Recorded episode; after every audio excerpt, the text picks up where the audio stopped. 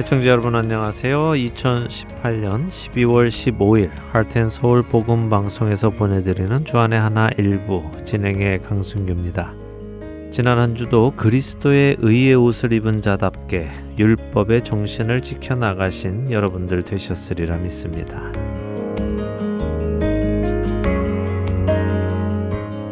아들을 낳으리니 이름을 예수라 하라. 이는 그가 자기 백성을 그들의 죄에서 구원할 자이심이라 하니라.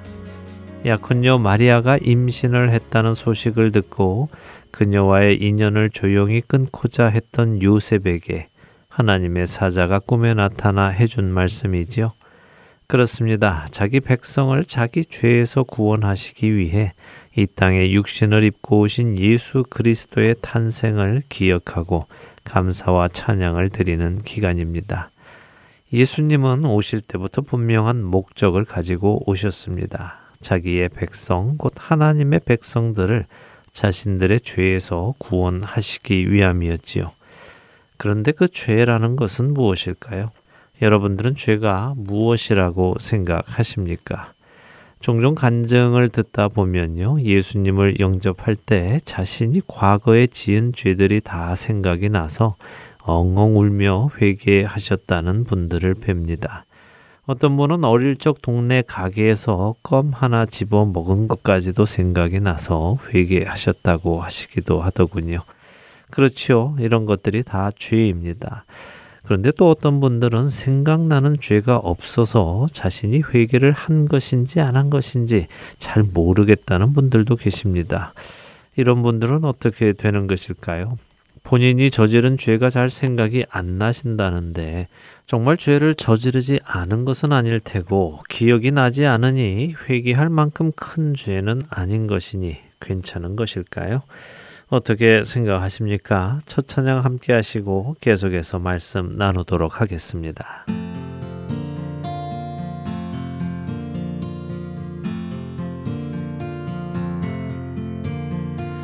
Angels we have heard on high, sweetly singing o'er the plains and the mountains in reply echoing their joyous strains. Gloria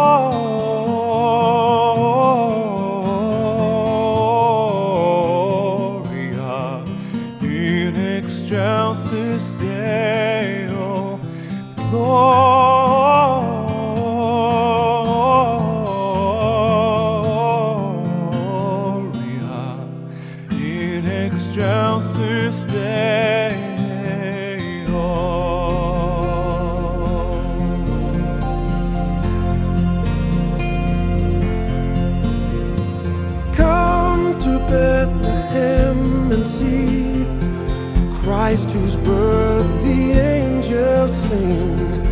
Come adore on bended knee Christ the Lord, the newborn King. Gloria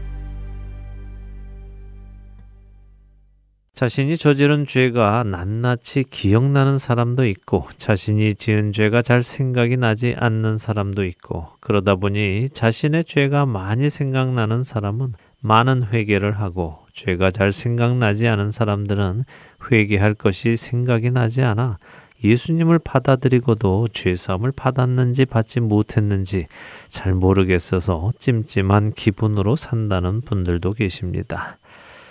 종종 일본인들과 만나서 복음을 전할 때면 부딪히는 것 중 하나가 대부분의 일본인들은 사회 법규를 잘 지키기 때문에 자신을 죄인이라고 인정하는 것을 받아들이기 어려워하는 것입니다. 남의 것을 훔치거나 욕을 하거나 남을 때리거나 하는 일이 거의 없기에 자신을 죄인이라고 생각하기 어렵고 그러다 보니 자신이 죄인인 것을 깨달아야 예수님의 죄사함을 감사해 받고 그분을 구주로 받아들이는 기독교가 사람들에게 전달되는 것도 쉽지 않은 것 같습니다. 이런 일이 나는 것은 죄가 무엇인지 정확히 알지 못하기 때문이라고 저는 생각하는데요. 죄는 무엇일까요? 거짓말하는 것, 남을 미워하는 것, 살인하는 것, 간음하는 것, 남의 것을 탐하는 것 등 십계명에 나오는 이런 일들이 죄일까요? 물론 죄이지요. 그러나 우리가 알아야 할 것은 이런 것은 겉으로 나타나는 죄의 모습일 뿐이지 죄의 본질은 아니라는 것입니다. 만일 죄라는 것이 이처럼 거짓말하고 남을 미워하고 살인하고 간음하는 것에만 국한이 된다면 이런 일을 하지 않고 꾹 잘 참아온 사람은 죄인이 아닐 수 있기 때문입니다. 그러나 성경이 말씀하시는 의인은 하고 싶은 것을 안 하고 꾹 참는 사람은 아닙니다.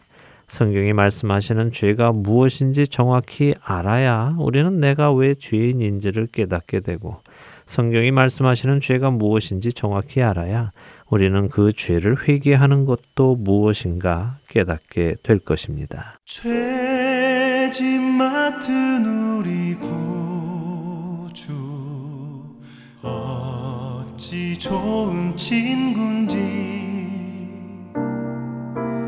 걱정 근심 무거운 짐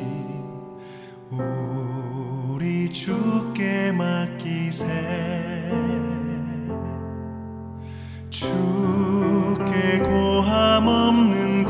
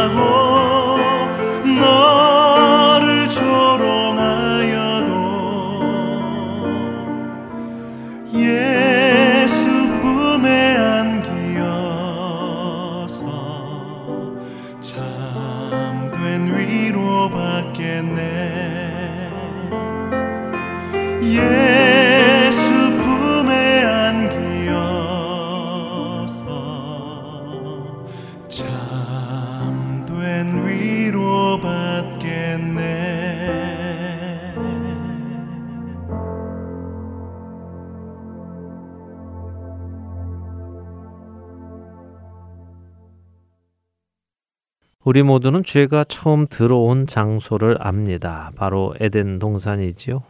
에덴 동산에 들어온 죄는 무엇이라고 생각하십니까? 하나님께서 먹지 말라고 하신 선악과를 따 먹은 것이 죄일까요? 물론 맞습니다. 선악과를 따 먹은 것이 죄가 맞습니다. 그러나 조금 전에 말씀드렸던 대로 선악과를 따 먹은 것은 죄의 모습이지 죄의 본질은 아닙니다. 그렇다면 죄의 본질은 무엇일까요? 그것은 하나님의 말씀을 믿지 않은 것입니다. 아담과 하와는 하나님께서 선악을 알게 하는 나무의 열매는 먹지 말라. 네가 먹는 날에는 반드시 죽으리라고 하신 말씀을 직접적으로 그리고 간접적으로 들었습니다. 그래서 그들은 알고 있었지요. 그러나 뱀이 찾아와서는 너희가 먹어도 결코 죽지 아니하리라라고 말을 했고 그들은 그 말을 믿었습니다. 죄란 바로 이것입니다. 하나님의 말씀을 믿지 않고 거짓을 믿는 것, 그것이 죄입니다. 하나님의 말씀에 따르지 않고 거짓을 따르는 것, 그것이 죄인 것이지요. 요한복음 16장에서 예수님은 제자들에게 이제 떠나실 것을 말씀하시며 약속의 성령님을 보내주실 것을 말씀해 주십니다. 그러면서 8절과 9절에 이렇게 말씀하시지요. 그가 와서 죄에 대하여, 의에 대하여, 심판에 대하여 세상을 책망하시리라. 죄에 대하여라 함은 그들이 나를 믿지 아니함이요. 그렇습니다. 죄란 하나님을 믿지 않는 것이고 예수님을 믿지 않는 것입니다. 그렇다면 죄 사함을 받는다는 것은 또 무엇일까요? 죄 사함을 받았다는 것은 내가 하나님을 믿지 않고 그분의 말씀을 따라 살지 않았던 지난날의 모든 삶을 용서받았다는 것입니다.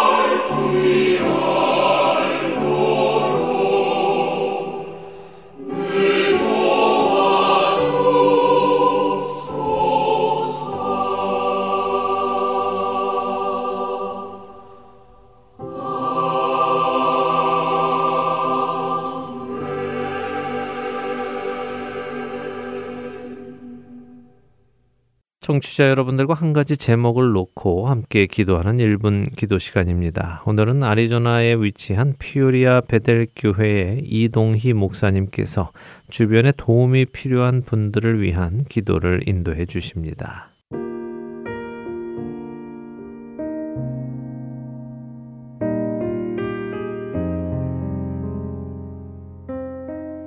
할트앤 서울 복음 방송 1분 기도 시간입니다.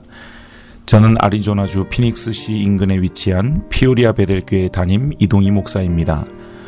오늘은 주변에 소외되고 경제적인 가난으로 인해 고통당하는 사람들을 위해 기도하려고 합니다. 보통 연말이 되면 부르이오 돕기라고 하는 것을 합니다. 모두가 풍요로운 시간을 보낼 때 소외되고 경제적으로 어려운 이웃들을 돌보는 시간을 가지는 것입니다. 좋은 일이고 뜻깊은 일입니다. 예수님께서도 늘 병든 자를 고치시고 줄인 자들에게 먹을 것을 주시고 불쌍한 사람들을 그냥 넘기지 않으시고 그들을 불쌍히 여기셔서 그들의 필요를 채워 주셨습니다.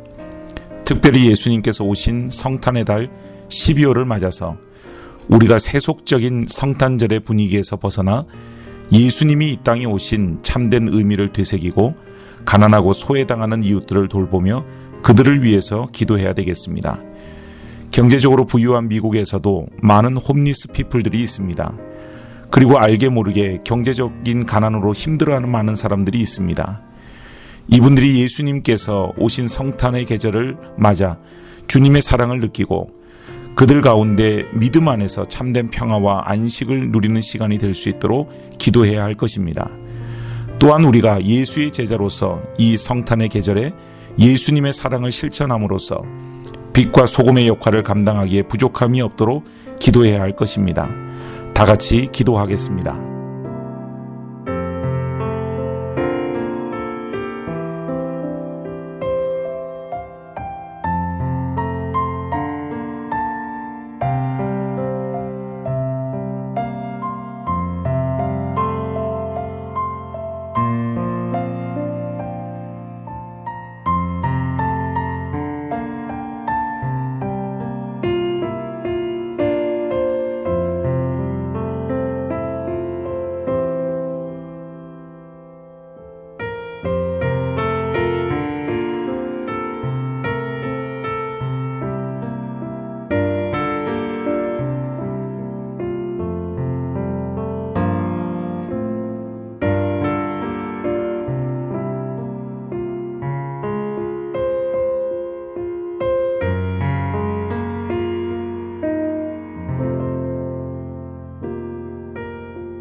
하나님 아버지, 주님이 이 땅에 오신 성탄의 계절을 맞습니다. 주님 오심이 하늘엔 영광이요 땅엔 평화라 하셨는데 이 땅엔 아직도 소외되고 경제적인 어려움으로 고통당하는 많은 사람들이 있습니다. 그들이 이 성탄의 계절에 자신의 처지로 절망하지 않고 예수님 안에서 소망을 가짐으로 참된 평안과 안식을 누리게 하여 주시옵소서. 또한 예수의 제자들이 된 우리들도 성탄의 계절을 맞아 주변에 소외되고 어려운 이웃을 돌보고 그들에게 예수님의 사랑을 실천할 수 있도록 도와주시옵소서. 예수님의 이름으로 기도드리옵나이다. 아멘.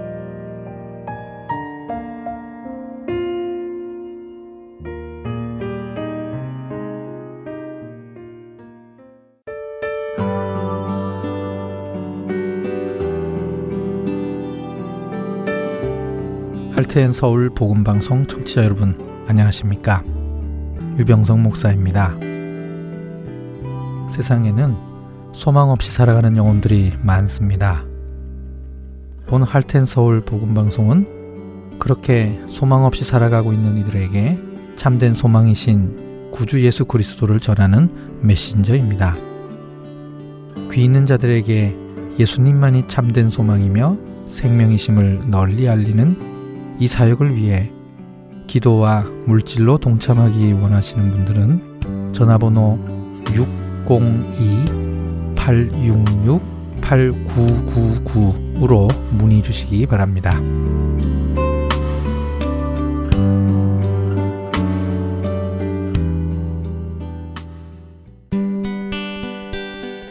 기쁜 소식 사랑으로 땅끝까지 전하는 아랜소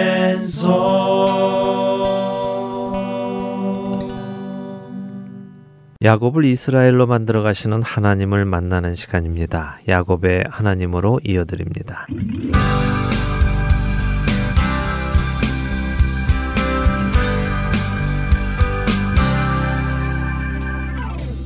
청자 여러분 안녕하세요. 야곱의 하나님 진행의 민경훈입니다. 네, 여러분 안녕하세요. 강순규입니다. 드디어 야곱이 죽은 줄만 알았던 요셉을 만나 부둥켜 안고 울었습니다. 네, 꿈만 같은 일이었지요. 네. 예, 야곱은 그동안 사랑하는 큰 아들을 잃었기에 슬픔 속에서 살아왔습니다. 그나마 하나 남은 베냐민을 움켜쥐고 살아왔지요. 그러나 그것은 자신의 생각이었을 뿐입니다. 하나님께서는 그 가족을 향한 계획을 가지고 계셨고요. 그 계획이 구체적으로 시작이 되자 그들은 주 안에서 다시 만나 기쁨의 재회를 나눕니다. 우리 그리스도인들에게도요, 영원의 소망이 있다는 것은 이와 같습니다. 지금 이 세상에서 우리가 잠시 헤어지기도 합니다.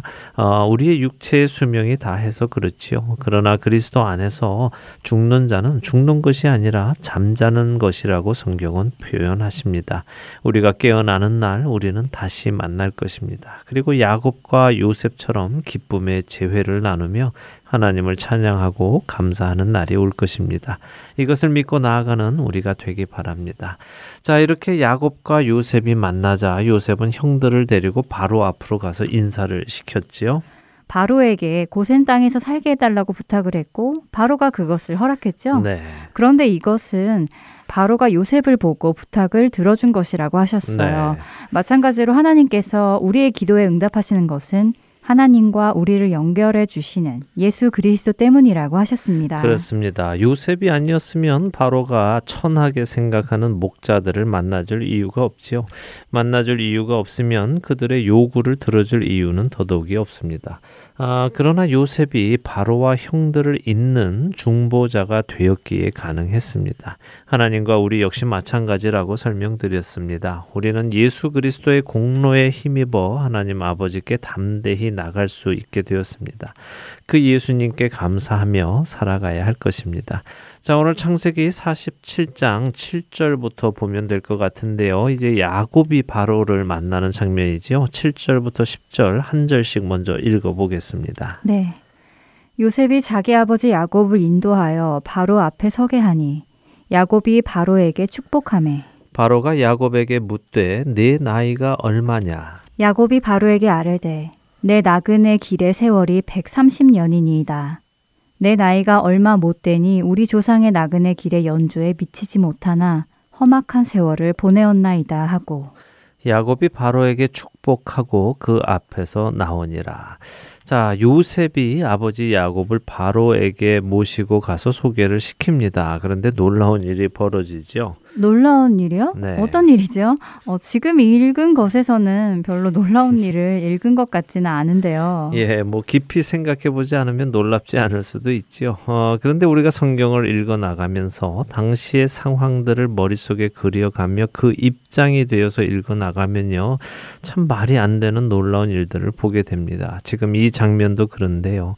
자, 온 세상의 중심, 가장 큰 힘을 자랑하는 애굽의 왕, 신의 아들이라고 칭송을 받는 바로에게 지금 가나안 땅에서 강 건너 온 목축업자 야곱이 서 있습니다. 그런데 야곱이 바로를 축복했다고 하시죠. 어, 축복은 원래 누가 누구에게 하는 것이 정석입니까? 오, 그렇네요. 축복은 원래 높은 사람이 낮은 사람에게 하는 것이 정석이죠. 네. 어, 근데 글쎄요. 높은 사람이라고 하는 것이 옳은 표현인지는 모르겠지만 어쨌든 세상의 기준으로 보면 그렇지 않나요? 권세가 많은 사람이 권세가 적은 사람에게 하는 것이요. 네, 맞는 말씀입니다. 세상의 기준으로 보면 그게 정상이죠. 어, 세상의 기준으로 보면 바로 왕이 지금 기근을 피해서 자기 품 안으로 들어온 야곱을 축복하면서 그래, 내가 너를 거두어 주마 하며 말하는 것이 정상입니다. 그러나 지금 이 그림은 완전히 반대이지요. 가나안에서 온 양치기 할아버지가 대애굽의 바로 왕을 향해 축복을 합니다. 어떻게 이럴 수 있느냐? 그것은 축복은 하나님께로부터 오는 것이고 그 하나님의 축복 축복의 약속이 아브라함 집안에게 주어졌으므로 아브라함이 복의 근원이 되었지요. 아브라함을 저주하는 자는 저주를 받고 아브라함을 축복하는 자는 축복을 받습니다. 이 말은 곧 아브라함이 또 축복을 하는 자가 축복을 받는 것도 포함이 되지요. 아브라함이 이삭을 축복하고 이삭이 야곱을 축복하여 그 축복의 약속이 전해지듯이 말입니다. 무슨 말씀을 드리려느냐 하면요. 세상이 우리를 축복하는 것이 아니라요. 우리가 세상을 하나님의 복으로 축복할 수 있다는 것입니다. 비록 겉으로 보기에는 세상이 더 성 공한 것처럼 보이고 더 대단한 것처럼 보인다 하더라도요. 보이는 그것에 주눅들지 말고 내 안에 계신 분, 나를 부르신 분, 우리에게 복 주시는 그분을 믿고 그분의 복, 바로 예수 그리스도를 세상 사람들에게 담대히 오늘 야곱처럼 담대하게 선포해야 한다는 말씀을 드리려는 것입니다. 만일 우리가 눈에 보이는 어떤 것에 주눅이 들어서요, 하나님의 축복을 그들에게 해주지 못한다면 그것은 우리가 가지고 있는 것이 무엇인지 잘 모르기 때문인 것입니다. 그래서 부끄럽고 주눅이 들지요. 여러분을 부르신 그 하나님은 모든 것의 주인이십니다. 그분을 믿고 세상을 향해 담대하게 하나님의 축복을 선포하시기 바랍니다. 자, 야곱이 이렇게 축복을 했는데 바로는 그 의미를 잘 모르는지 그냥 눈에 보이는 것만 신경을 쓰는지 어, 야곱에게 나이를 묻습니다. 어, 아마도 야곱의 모습이 많이 늙어 보였던 것 같아요. 예, 그랬던 것 같습니다. 아, 네. 야곱이 고생을 많이 해서 그 고생은 육체적 고생만을 이야기하는 것이 아니라요. 마음의 고생, 심적 고생도 많이 했지요. 사랑하는 사람들을 하나씩 떠나 보내는 것도 힘들었을 것이고요. 무엇보다 사랑하는 아내와 아들이 먼저 죽은 것이 많이 힘들었을 것입니다. 그래서 많이 늙어 보였겠지요. 바로 왕의 질문에 야곱은 자신의 나그네 길이 130년이라고 합니다. 어, 그런데요. 130살이면 엄청 많은 나이인데 야곱은 자신의 나이가 얼마 못 됐다고 하네요. 네, 지금 우리 이 시대의 나이로 치면 정말 장수한 거지요. 네. 예, 그렇지만 또 할아버지 아브라함이 175세까지 살았고 아버지 이삭이 180세까지 살았으니 그들의 나이에 비하면 아직 한참 어린 것이 사실입니다. 그런 그가 자신이 험악한 세월을 살았다고 스스로를 평가합니다. 어, 뱃속에서부터 형과 싸우는 삶을 산 아주 특이한 인생이지요. 어, 그렇네요. 어, 생각해보니 야곱은 뱃속에서부터 싸움을 하며 산 인생이네요. 네, 맞습니다. 그런 뱃속에서부터 장자권을 쟁취하기 위해서, 다시 말해 복을 얻기 위해서 싸워온 사람입니다. 결국 그 장자권 때문에 그는 아버지와 어머니를 떠나 살게 되었고요. 외삼촌이자 장인인 라반에게 속고 속이는 삶을 살았습니다. 외삼촌 집에 살다 보니 생명의 위협을 느껴서 다시 고향으로 억지로 돌아오는 삶을 살기도 했고요. 야복강에서 하나님과 씨름을 하다가 다리를 절게 되기도 했습니다. 그런 모습으로 자신을 치러 400명이나 되는 사람을 몰고 오는 형을 만나야 했기도 했고요. 또 가나안에 와서는 딸이 겁탈을 당하는 아픔을 겪기도 했습니다. 그러나 또 아들들이 동네 남자들을 죽임으로 또다시 목숨의 위협을 느껴서 그 동네를 떠나야 하기도 했고 사랑하는 라헬이 길거리에서 죽는 아픔도 경험했습니다. 얼마 후 큰아들이 아버지의 침상을 더럽히는 기구한 아픔을 또 받기도 했고요. 사랑하는 아들은 짐승에게 잡혀 먹힌 줄로 알고 몇십 년을 슬퍼하며 살았습니다. 네, 아, 정말 험악한 인생이네요. 우리말로 하면 뭐랄까, 어, 참 기구한 인생이라고나 할까요?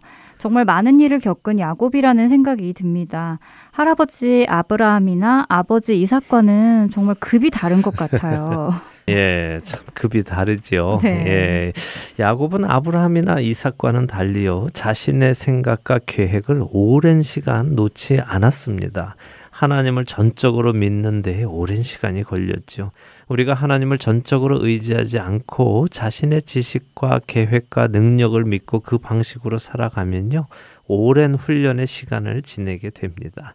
물론 그 훈련의 시간이 꼭 필요하기는 하지만요. 웬만하면 빨리 포기하고 하나님만을 의지하는 것이 유익하다는 것을 말씀드리지 않을 수가 없네요. 아, 뭐 사실 다 아는 이야기긴 하지만 그게 그렇게 어렵네요. 그렇죠. 네, 그렇죠. 나 자신을 믿지 않고 주님만을 믿는다는 것이요. 그러나 결국 우리의 삶의 여정은 그 길을 가는 것이라는 생각이 듭니다. 네, 그 길을 가는 것이 성화의 과정이죠. 어, 야곱은 이렇게 말하고 나서요. 다시 바로를 축복 극복하고 그 자리에서 나왔다고 하십니다. 11절과 12절은 바로의 명령대로 요셉이 자신의 가족들을 애굽의 좋은 땅 라암셋이라는 곳을 주어서 소유로 삼게 했다고 하십니다. 라암셋은 고센 땅 중에서도 가장 좋은 땅이라고 합니다. 그러니까 정말 좋은 곳을 선물로 받아서 그 자리에 자리를 잡고 살게 된 것이죠. 어, 이제 13절부터 26절까지는 기근이 더욱 심해져서 모든 지역이 황폐해졌는데 그 황폐한 날들을 요셉이 어떻게 지혜롭게 이끌어 가는지가 기록이 되어 있습니다. 14절에 보면 요셉은 애굽에 모아두었던 곡식을 팔아서 애굽과 가나안 지역의 돈들을 거두어서 바로의 궁에 가져다 주었다고 합니다. 사람들이 돈을 주고 곡식을 사서 한 해 동안 또 버틴 것이죠. 하지만 아직도 기근은 계속 되니까 사람들이 그 다음에는 돈이 없습니다. 그러자 요셉이 그 다음 해에는 가축으로 곡식과 바꾸어 가라고 합니다. 그래서 사람들이 또 가축을 주고 곡식을 사서 또 한 해 동안 먹고 살죠. 18절과 19절에 보면 새해가 되자 사람들이 또 나와서 이제는 돈도 없고 가축도 없고 몸이랑 아무것도 나지 않는 땅만 있는데 이제 무엇을 가지고 곡식으로 바꾸어 먹느냐며 한탄합니다. 그러면서 자신들이 먼저 조건을 내거는데요. 자신들이 바로의 종이 되겠다고 하는 것입니다. 땅도 주고 자신들이 소장농이 될 테니 제발 좀 종자 씨를 달라고 애거를 하지요. 하나하나 있는 재산을 다 팔게 되는군요. 이게 지금 애굽 백성들에게 일어나고 있는 일이죠. 네, 그렇습니다. 애굽의 백성들이 그렇게 하고 있는 것입니다. 아, 요셉이 그런 그들의 조건을 받아들여서요. 애굽의 모든 토지가 바로의 토지가 됩니다. 요셉은 21절에 땅을 판 백성들을 성읍으로 옮겼다고 하는데요. 그 이유는 그들이 자신들의 땅 문서를 넘기고 자신들이 그 땅에서 계속 소장농을 하면 마음 안에 땅에 대한 미련이 생기기 때문입니다. 그래서 그들을 성읍 안에 들어와 살게 하면서 각자에게 새롭게 땅을 분배해서 농사를 짓게 하는 것이죠. 22절에는 제사장들의 토지는 사지 않았다고 합니다. 이게 무슨 말씀이냐 하면요. 요셉이 백성들의 땅을 사 모으는데 목적이 있거나 그 땅을 뺏는 것에 욕심이 있지 않았다는 것을 말씀하시는 것입니다. 원망을 살리를 하는 것이 아니라 그들을 살리기 위해서 합리적인 일을 하고 있다는 것이죠. 그 다음의 일들을 보면 알 수 있는데요. 23절과 24절을 한번 읽어주세요. 네. 요셉이 백성에게 이르되 오늘 내가 바로를 위하여 너희 몸과 너희 토지를 샀노라. 여기 종자가 있으니 너희는 그 땅에 뿌리라. 추수의 5분의 1을 바로에게 상납하고 5분의 4는 너희가 가져서 토지의 종자로도 삼고 너희의 양식으로도 삼고 너희 가족과 어린아이의 양식으로도 삼으라. 네. 자, 요셉이 백성들이 농사를 지을 수 있도록 해줍니다. 그런데 추수의 5분의 1을 상납하게 하고 5분의 4는 자신들이 먹도록 해주죠. 자, 5분의 1이면은 20%죠. 어, 이것은 아주 파격적인 것입니다. 고대 자료에 의하면 당시 주인은 소장농에게 추수의 33%를 가지고 가는 것이 관례였다고 합니다. 악덕 지주들은 50%까지 가지고 갔다고 하네요. 음. 그런데 20%만 가지고 간다는 것은 요셉이 이 일을 욕심으로 하는 것이 아님을 알려주는 것입니다. 그들의 토지를 빼앗는 것이 아니라 오히려 관리해 주는 것이라고 말할 수 있을 정도이죠. 이렇게 백성을 배려한 제도를 만들자 25절에 보면 백성들이 스스로 주께서 우리를 살리셨으니 우리가 주께 은혜를 입고 바로의 종이 되겠다고 스스로 고백을 합니다. 자, 26절에는 요셉이 애굽 토지법을 이렇게 세웠고 이러한 제도가 오늘날까지 이르니라라고 되어 있지요. 오늘날이라면 어느 때를 말할까요? 그러게요. 어느 때일까요? 어, 아무래도 창세기를 쓰고 있는 그때겠지요. 아, 그렇다면 모세가 이스라엘과 함께 출애굽하여 광야에 있을 때겠네요. 네, 그렇습니다. 그러니까 약 400년이 넘도록 요셉이 만들어준 토지법이 통용되고 있었다 하는 것을 이야기하는 것이죠. 그만큼 요셉이 만들어준 법이 좋은 법이었다는 것입니다. 자, 이 법이 참 좋다고 말씀을 드렸습니다. 이 법은 토지를 백성으로부터 빼앗는 것이 목적이 아니라 오히려 관리해주고 먹고 살 수 있게 해주는 법이라고 말씀을 드렸는데요. 어떤 사람들은 그럴 것입니다. 내 땅을 빼앗기고 거기서 소장농으로 사는데 그게 무슨 좋은 법이냐라고 말입니다. 음. 하지만 그 땅을 자기가 가지고 있어봐야 굶어 죽게 되는 환경입니다. 자기 땅 붙들고 거기서 굶어 죽으면 그게 또 무슨 유익이 있겠습니까? 그렇게 생각하는 사람은 우둔한 사람이죠. 지혜롭지 못한 것입니다. 무슨 말씀을 드리려는가 하면요. 하나님 나라도 마찬가지입니다. 우리가 내게 있는 소유가 다 내 것이라고 욕심내고 붙들고 있어 봐야 그것들이 나를 살리지 못한다는 것입니다. 이것은 꼭 어, 돈이나 재산만을 말씀드리는 것이 아니라요. 내게 있는 모든 것, 그러니까 나의 영혼, 나의 생각, 나의 가치관, 몸, 재산 모든 것을 말씀드리는 것입니다. 이것을 내가 가지고 내 마음대로 해봐야 우리 모두는 죽음, 곧 사망에 이르게 된다는 것입니다. 그러나 이 모든 것을 주께 드리고 그 주께서 다시 우리에게 맡기시는 일을 우리가 해 나간다면요, 우리는 그 안에서 생명을 얻게 된다. 된다는 말씀을 드리는 것입니다. 자 보십시오. 애굽의 사람들이 자원해서 바로의 종이 되기로 하지요. 네. 우리 역시 마찬가지입니다. 그분이 우리에게 생명 주시는 분이심을 깨닫기 때문에 자원해서 예수 그리스도의 종이 되는 것입니다. 억압된 종이 아니라 즐거움으로 기쁨으로 기꺼이 종이 되는 것이죠. 음, 그렇네요. 그런데 이런 개념을 성경에서 본 것 같은데요. 네, 맞습니다. 성경에 이런 개념이 있습니다. 영어로는 bondage servant라고 하는데요. 스스로 묶이는 종을 의미합니다.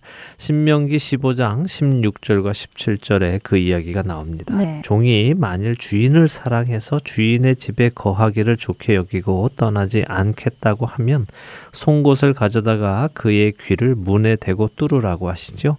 그렇게 영원히 그 집의 종이 되는 것을 기념하는 것입니다. 여러분과 우리 모두는요, 예수 그리스도의 종입니다. 스스로 종이 되기를 기뻐하여 그 집을 떠나지 않겠다고 그 집의 문에 귀를 뚫은 자들이죠. 그 주님을 잘 섬기시는 우리 모두가 되기를 바랍니다. 네, 꼭 기억하기 원합니다. 네, 자 47장 27절 이후에는 애굽 사람들의 재산이 다 없어져서 바로의 종이 된 것과는 반대로 야곱의 자녀들은 생육하고 번성했다고 하시죠. 세상과 반대라는 말씀을 하고 계시는 것이군요. 그렇죠. 하나님의 백성은 세상이 망해도 망하지 않는 것을 보여주시는 것입니다. 음. 자, 28절은 야곱이 애굽 땅에 17년을 살았다고 합니다. 어, 130세에 애굽에 왔으니 야곱의 나이가 이제 147세겠죠. 야곱이 죽을 때가 가까이 온 것입니다. 47장 29절에서 31절 한 절씩 읽어보겠습니다. 이스라엘이 죽을 날이 가까움에 그의 아들 요셉을 불러 그에게 이르되 이제 내가 내게 은혜를 입었거든 청하노니 내 손을 내 허벅지 아래에 넣고 인애와 성실함으로 내게 행하여 애굽의 나를 장사하지 아니하도록 하라. 내가 조상들과 함께 눕거든 너는 나를 애굽에서 메어다가 조상의 묘지에 장사하라. 요셉이 이르되 내가 아버지의 말씀대로 행하리이다. 야곱이 또 이르되 내게 맹세하라 하매 그가 맹세하니 이스라엘이 침상 머리에서 하나님께 경배하니라. 네, 야곱이 죽을 때가 가까워 온 것을 느끼고요. 요셉을 불러서 부탁을 합니다. 자신을 애굽에 장사하지 말고 애굽에서 메어다가 조상의 묘지에 장사를 해 달라고 하지요. 가나안 땅, 약속의 땅, 하나님께서 가라고 하신 그 땅에 자신을 묻어 달라고 합니다. 사실 이 이야기는 참 중요한 이야기입니다. 한번 생각해 보세요. 야곱의 삶 속에서 가장 편안했던 삶은 언제였을까요? 음, 아까 야곱의 삶이 험난한 삶이었음을 말씀하셨을 때 쭉 생각해 보면 지금 주님 안에서 믿음을 가지고 이렇게 애굽에 와서 사랑하는 요셉과 함께한 시간이 가장 행복한 시간이 아니었을까 생각됩니다. 네, 저도 그렇다고 생각합니다. 어, 지난 17년간 애굽에서의 삶이 그의 삶 속에서 적어도 가장 평안했던 삶이 아니었을까 어, 생각됩니다. 자리 다 잡고요. 풍요롭게 모든 것 부족하지 않고 자녀들 생육하고 번성하는 모습을 보면서 아주 평안했을 것입니다. 그렇게 야곱에게 이 고센 땅은 좋은 기억으로 남을 것입니다. 그러나 그는 이런 좋은 기억이 있는 고센 땅에 묻히기보다는 하나님께서 가라고 하신 그 땅에 가겠다는 의지를 확실히 표명하지요. 저는 이렇게 생각합니다. 지금 야곱에게 이 애굽은요. 노아에게 방주와 같다고요. 노아의 여덟 식구가 새로운 땅을 밟기 위해 방주 안에서 생명을 보존하며 준비의 과정을 거친 것처럼 야곱의 자손들 즉 이스라엘도 애굽에서 생명을 보존하며 준비의 과정을 거치고 있는 것이죠. 만약에 노아의 식구들이요, 야, 방주가 우리를 홍수에서 살렸다라고 해서 물이 사라진 후에도 방주를 떠나지 않았다면 그 모습은 참 우스웠을 것입니다. 하나님은 노아의 식구들에게 생육하고 번성하여 땅에 충만하라고 하셨죠. 노아의 식구들은 하나님의 말씀을 들었습니다. 이스라엘도 마찬가지입니다. 비록 이 애굽이 그들을 살렸지만 애굽은 방주와 같은 것입니다. 필요를 다 채웠으면 쓸모가 없는 것이지요. 때가 되면 미련 없이 떠나야 하는 것입니다. 애청자 여러분들, 어, 우리 모두에게는 방주가 있습니다. 애굽도 있죠. 아주 어려웠을 때 우리를 살린 방주와 애굽이 있다는 말씀입니다. 그러나 그렇다고 해서 방주의 애착을 가지거나 애굽의 애착을 가져서는 안 된다는 말씀입니다. 방주를 떠나지 못하고 애굽을 떠나지 못하면 그것은 어리석은 것입니다. 한때 나를 먹여 살려주던 아주 특별한 비즈니스가 있을 수 있고요. 아주 기가 막힌 아이템이 있을 수 있습니다. 또 내가 근무하던 직장이 있을 수도 있지요. 어느 지역도 있을 수 있습니다. 그러나 이것들은 다 한때라는 것입니다. 하나님께서 허락하신 때까지만 쓰임을 받는 것입니다. 그렇기에 거기에 목숨을 걸지 말고 천국을 바라보며 하나님께서 가라 하신 곳으로 우리의 발걸음을 옮겨가야 하는 것입니다. 아, 네. 정말 귀한 말씀입니다. 우리 각자가 잘 생각해 보면 분명히 어떤 결단들을 내려야 하는 분들도 계실 것 같은데요. 기도하시면서 잘 결정하시면 좋겠습니다. 네, 그렇게 되시기를 바랍니다. 어, 야곱이 이렇게 부탁을 하자 요셉이 그렇게 하겠다고 약속을 했습니다. 그런데 야곱은 맹세까지 하라고 또 음. 부추기지요. 네, 확실하게 약속을 하라는 것이군요. 네, 참 야곱답지요. 네. 예. 그렇게 해서 요셉이 약속을 하자 야곱은 하나님께 경배를 드립니다. 그리고는 창세기 47장이 이제 막을 내리는데요. 이제 야곱의 하나님 창세기 48장, 49장, 50장 이렇게 세 장만을 남겨놓고 있는데요. 이 장들은 아주 빠르게 보아도 될 것입니다. 48장과 49장은 흔히 말하는 야곱의 아들들을 향한 축 복의 말씀이 담겨 있습니다. 하지만 우리가 또 자세히 읽어보면 이것을 축복이라고 하기보다는 아들들을 향한 또 후손을 향한 예언의 말씀이라고 보는 것이 더 옳지요. 자, 이 장면 우리가 다음 주에 보도록 하고요. 오늘은 여기에서 마치도록 하겠습니다. 네, 오늘도 꽤 많은 생각할 주제들이 있었던 것 같습니다. 그리스도인으로서 세상을 축복하는 자가 되어야 한다는 것도 그랬고, 욕심을 내지 않고 사람들을 살리기 위해 정치를 하는 요셉의 모습, 또 그런 요셉에게 감동하여 스스로 바로의 종이 되겠다는 사람들을 보면서 우리가 예수 그리스도의 종이 되는 것도 생각해 보게 됩니다.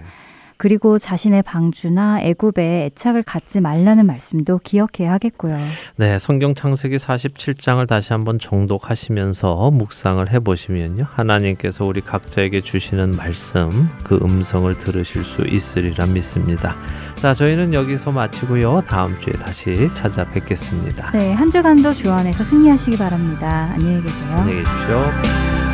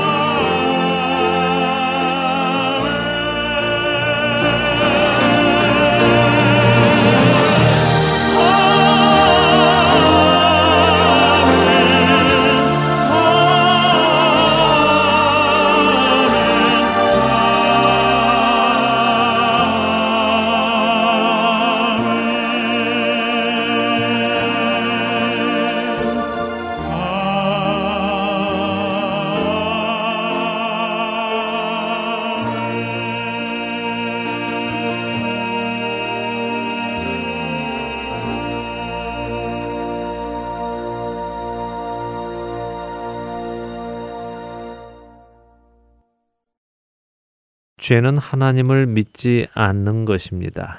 우리 모두는 하나님을 믿지 않고 살았습니다. 이것은 하나님이 안 계시다고 생각하는 것과는 다릅니다. 하나님이 계시는 것을 모르는 것을 의미하는 것이 아니지요. 아담과 하와는 에덴 동산에 하나님을 대면하여 보았고 그분과 동행했습니다. 하나님과 대화했지요. 그렇기에 그들은 하나님이 계심을 모르지 않았습니다. 그들은 하나님이 계심을 알면서도 하나님의 말씀을 믿지 않고 뱀의 말을 믿고 행동했습니다. 그것이 죄인 것입니다. 죄 사함을 받았다는 것은 그처럼 하나님이 계시는 것을 알면서도 그분의 말씀을 믿지 않고 그분에게 의지하지 않고 나의 생각을 믿고 내 능력을 믿고 사탄이 주장하는 세상을 따라 살아온 그 모든 날이 용서받았다는 것입니다. 그 용서를 받은 우리, 하나님을 믿지 않는 죄를 사함받은 사람은 어떻게 해야 할까요? 회개해야 하겠지요. 그렇다면 회개란 무엇이겠습니까? 회개란 나의 잘못을 깨닫고 그 잘못에서 돌이키는 것을 의미합니다. 나의 잘못이란 무엇이었습니까? 나의 죄란 무엇이었습니까? 그것은 하나님을 믿지 않고 내 생각을 믿고 살아온 것이 아닙니까? 그렇기에 회개란 이제는 나를 믿는 것이 아니라 하나님을 모든 상황에서 믿는 것입니다. 요한복음 6장에서 예수님을 따르는 자들이 예수님께 묻습니다. 우리가 어떻게 하여야 하나님의 일을 하겠습니까? 라고요. 그들에게 예수님은 이렇게 대답하십니다. 하나님께서 보내신 일을 믿는 것이 하나님의 일이니라. 요한복음 6장 29절의 일부입니다. 죄란 하나님을 믿지 않는 것이고 회개란 하나님을 믿는 것입니다. 그렇다면 여러분은 회개하셨습니까? 여러분의 모든 상황 속에서 하나님을 믿고 행동하고 계십니까?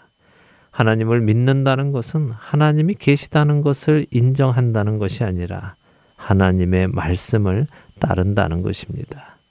만일 여전히 나의 생각, 다른 사람들의 생각, 또 이 시대의 풍조와 교훈, 그리고 가치관을 따라 생각하고 행동한다면 그 사람이 과연 죄사함을 받고 회개한 사람이라고 말할 수 있겠습니까? 우리 조상 아브라함이 그 아들 이삭을 제단에 바칠 때에 행함으로 의롭다 하심을 받은 것이 아니냐. 네가 보거니와 믿음이 그의 행함과 함께 일하고 행함으로 믿음이 온전하게 되었느니라. 이에 성경에 이른바 아브라함이 하나님을 믿으니 이것을 의로 여기셨다는 말씀이 이루어졌고 그는 하나님의 벗이라 칭함을 받았나니 이로 보건대 사람이 행함으로 의롭다 하심을 받고 믿음으로만은 아니니라. 야고보서 2장 21절에서 24절의 말씀입니다. 사랑하는 할텐 서울 복음 방송 애청자 여러분. 믿음은 우리로 행동하게 만듭니다. 아브라함은 하나님께서 이삭을 통해 후손에게 주는 영원한 약속을 맺으신 것을 믿었기에 이삭을 하나님께 번제로까지 드릴 수 있었습니다. 아브라함의 행동이 자신의 믿음을 증명한 것입니다. 죄에서 구원받으셨습니까?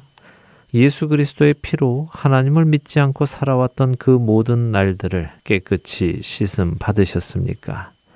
그렇다면 이제는 하나님의 말씀을 믿고 그 말씀을 따라 살아가야 하는 것입니다.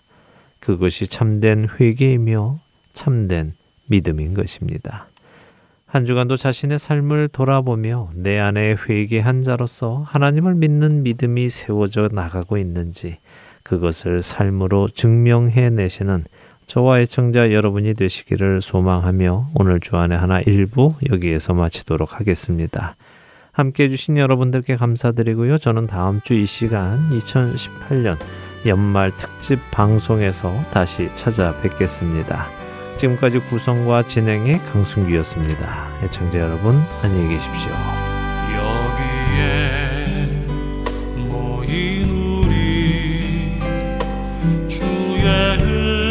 은총 받은 자여라. 주께서 이 자리에 함께